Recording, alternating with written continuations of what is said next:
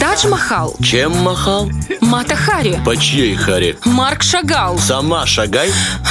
Арт-акцент. Просвещайся. Да, это означает только лишь одно, что Саша Дега уже в студии, уже настроила свой iPhone в красивом чехле, и сейчас ведется прямая трансляция в Инстаграм. Саша, доброе утро. Доброе утро, ребята. Вот. Привет. Как гнездо поживает? Э, Дома все хорошо. Как, о, как красиво, да? Видишь, какой переход? Семейный Ну, очаг, не да. зря же я. Романов, ты молодец. Спасибо большое, Ты помог Артем. мне, спасибо. Да, она никак не могла сказать, что... Ну, как сказать, что у меня дома все хорошо. А тут и подводка Да, логичная. придумай что-нибудь про гнездо. Ой, у нас сегодня, кстати, про интересные гнезда будет разговор, друзья. Ну, Смотрите, у нас сегодня тема аукционы. М, Писали мне пару раз про эту тему. Всем безумно интересно. Ну, Что же это такое? Как же это происходит? И почему это так дорого всегда стоит? Вот мы сегодня с вами попробуем разобраться самым простым и обычным способом. Я начну с того, что расскажу вообще, что такое аукцион. Аукцион – это место, где продаются разные товары. И продаются они по системе повышения либо понижения цены.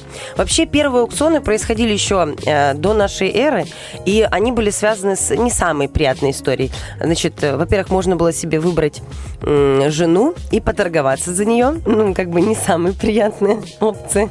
Бывает. С- к счастью, Но это давно сейчас уже не происходит. нет. Сейчас Нет. такого никто себе не выбирает, По тем более... любви. Только шкаф. Гнезда Нет по ни, любви. ни одной меркантильной мысли, Ни когда одной. люди Ни бра- брачуются. Вот, ни одной. Такой Значит, а когда-то такое было. Когда-то Да. такое было. А еще таким образом можно было разыграть трофеи после каких-то военных действий. В общем, вот такая была система. Потом это все как бы уходит на нет, и аукционы хорошо начинают так активно развиваться уже в 17 веке. То есть, в принципе, системе аукционов чуть больше 300 лет. Вот 300 лет активно этим занимаются. И есть две системы. Есть система голландская и английская. Вообще появилось это все развиваться, начинается все в Европе традиционно. Вот, значит, и начинается все это с Голландии, потом переходит в Англию и на всю Европу, и в дальнейшем на весь мир.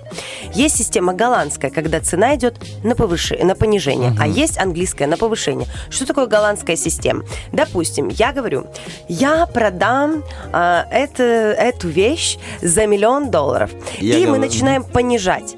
И э, какой-то стоп нах- на- находится, определенный стоп. Вот эм, аукционисты знают на моменте, где у нас стоп, где пониженная цена, самая низкая, которая может быть. И первый, кто быстренько ее забирает, тот и молодец, тот выиграл. То есть на понижение. А есть английская система на повышение.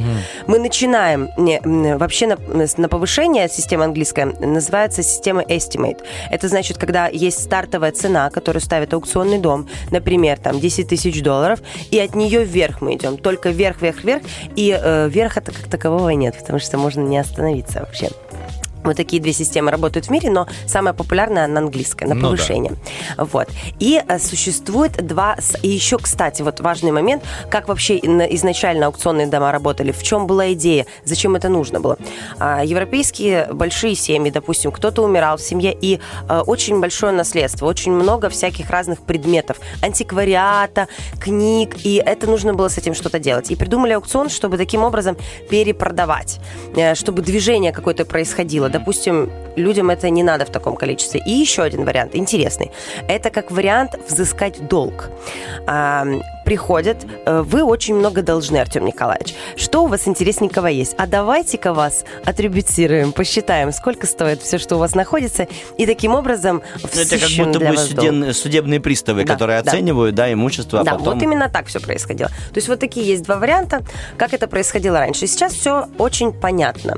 А, Есть большие два аукционных дома. Вообще их намного больше, но есть два аукционных дома, которые а, отрабатывают 90% всего рынка искусства. 90% все проходит через них. Это не только картины, это не только живопись, это антиквариат, это нумизматика, это книги, это какая-то элитная недвижимость. В общем, куча всего. И все это происходит через аукционные дома. Э, Два аукционных дома самых известных – это Кристис и Сотбис. Э, Сотбис самый древний, он создан в 1744 году. 1700. Давненько. Да, и они начинали заниматься а, книгами. А, руководитель их занимался книгами, то есть он продавал а, на аукционе книги. На тот момент, вы же понимаете, что книгопечатание не такое массовое. То есть есть книги, которые очень древние, и это, на этом можно было заработать. Потом, через некоторое время, появляется э, Кристис, это все в Европе происходит. Кристис уже занимаются живописью. И Сотбис выстрелил только после Первой мировой войны. Вот ярко выстрелил, потому что э, Сотбис тоже стали заниматься именно э, живописью и поняли, что в этом есть золотая жила, золотая чаша, золотые часы. Цепи. Цепи, да. Вот. Современное искусство. Современное искусство, да.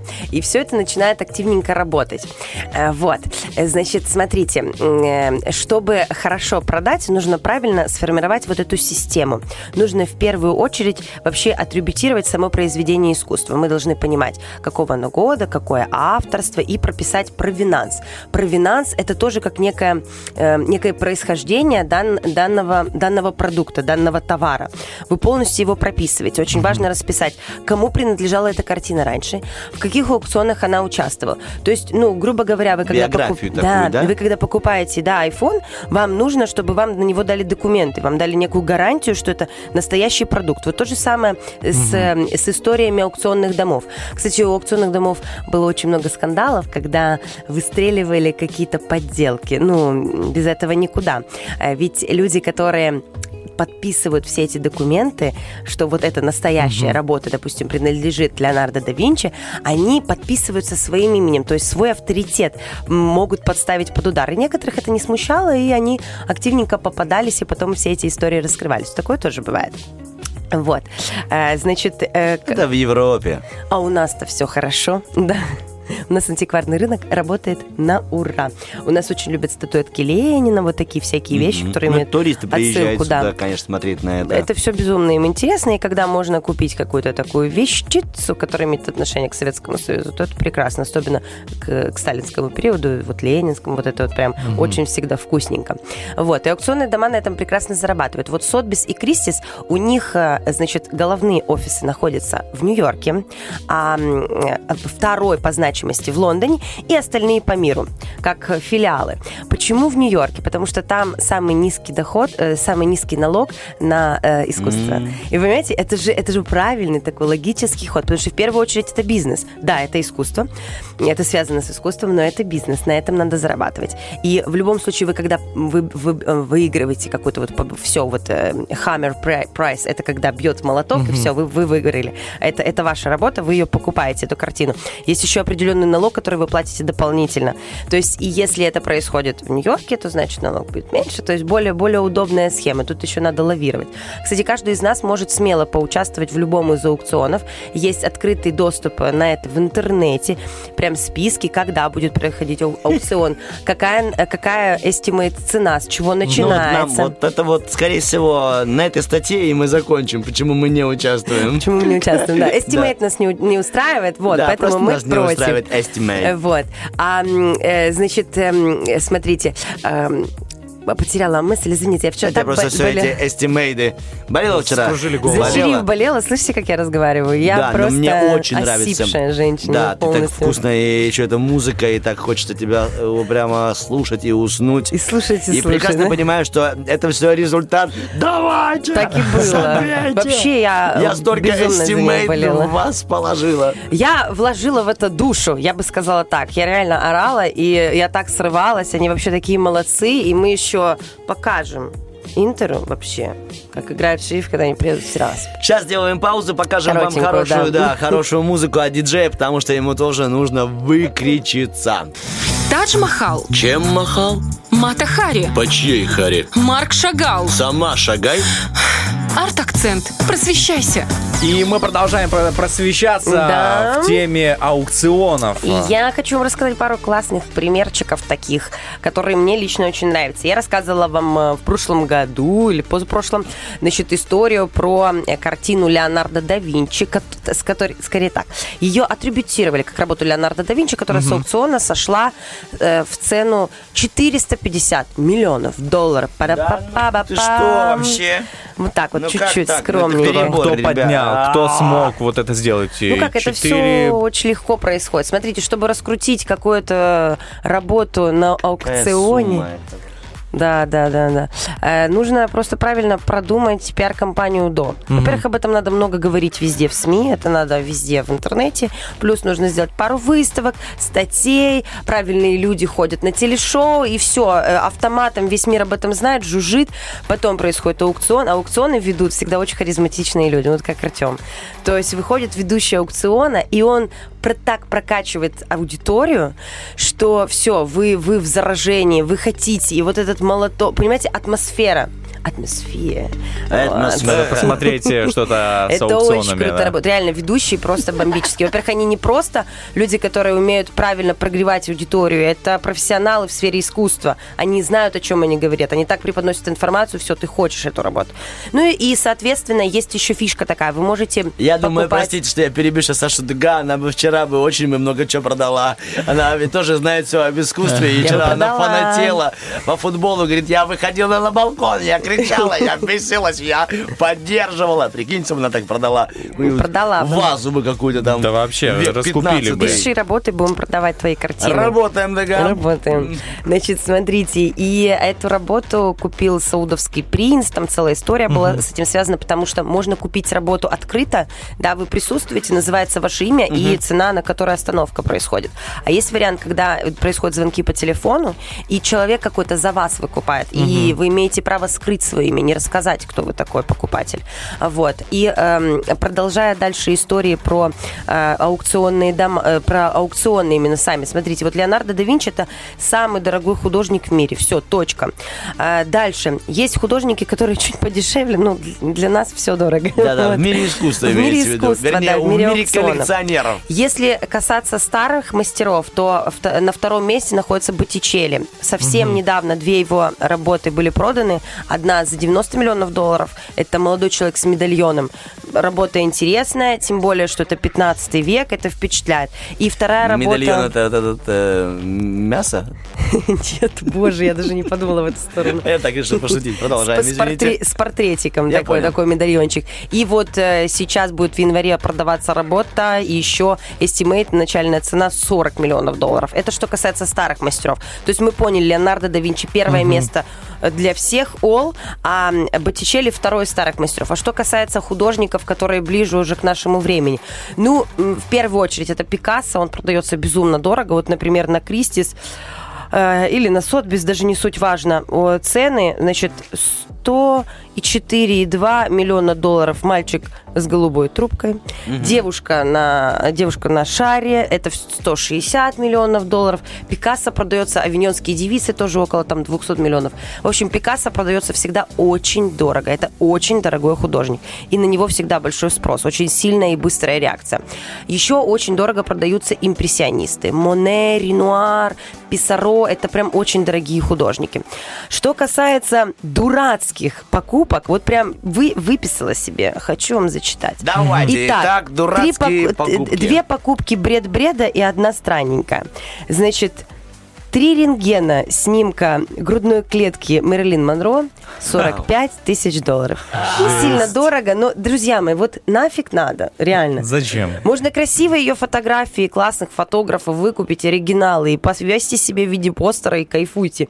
Кому нужен рентген Мерлин Монро? Если что, у меня есть мой рентген, кому Это, надо, я готова. э, тому, кто к ней неровно дышит. Уж совсем неровно, Он да. хотел посмотреть, как она к нему дышит. Как, как там с легкими вообще? Насквозь, так сказать. Дальше совсем бредовая покупочка просто. Накладной ноготь Леди Гага. 12 тысяч долларов. Нормально, у вот нее 10 странненько, ногтей. понимаете? Вот просто бред. И очень романтично. Ржут мои слушатели. Ребят, бред. И очень милая покупка. Значит, письмо с Титаника. 119 тысяч долларов. Ну тут Вот Тут, знаете, такая романтика. Кстати, с Титаника очень много на аукционах продают, это правда. А, помимо письма есть еще и кулон, есть шкатулка, есть медальон прям э, с Титаника погибшего. Очень много чего любят продавать на аукционах и любят вообще выкупать. Вообще, как это происходит? Вот мы что-то выкупаем, потом оставляем у себя на лет так 5, придерживаем, а потом раз и выстреливаем. Еще хочу рассказать вам про Бэнкси, про современного художника, который супер тоже классно продается на аукционах. Вижу, у меня 4 минуты. Я все скажу. Я так просто не уйду отсюда. Значит, смотрите, у Бэнкси, он же, понимаете, художник-аноним, суперизвестный на весь мир. Что он вообще любит делать? Он любит делать провокации. Три года назад он выставляет на аукцион картину, называется «Девушка с воздушным шаром». Мгм, да. Шар в форме сердца. Во время аукциона с последним ударом Хаммера а, через шредер, встроенный в рамку, картина наполовину разрезается. И таким образом ее выкупают, классненько на этом еще работают на выставках, пишут статьи о том, что это гениально, это гениально, это гениально. Через три года ее снова продают. Продают в два раза дороже, уже за 25 миллионов долларов. Это произошло вот прямо сейчас недавненько. Поэтому Бэнкси молодец. Вот. И мне еще очень нравится э, тема, э, просто так, что вас совсем триггернула по поводу сумм. Есть самая дорогая... Спасибо, Дега, спасибо тебе за А бодряк я такой. предлагаю просто нам активнее работать, друзья. мои. Работаем тогда. Работать. Есть самая дорогая коллекция, которую продали. Коллекция цельная. Дэвида и, э, эм, в общем, Рокфеллеров. Коллекция, общая стоимость которой, а там полторы тысячи произведений искусств, полторы, цена 833 миллиона долларов. И, внимание, деньги от продажи всей этой коллекции пойдут в поддержку благотворительных организаций, а, фондов искусств и так далее. Так, это была самая дорогая информация от дорогой, близкой, любимой нашей Саши Дга. Саша, большое тебе спасибо за это утро. Утренний фреш. Уф, какие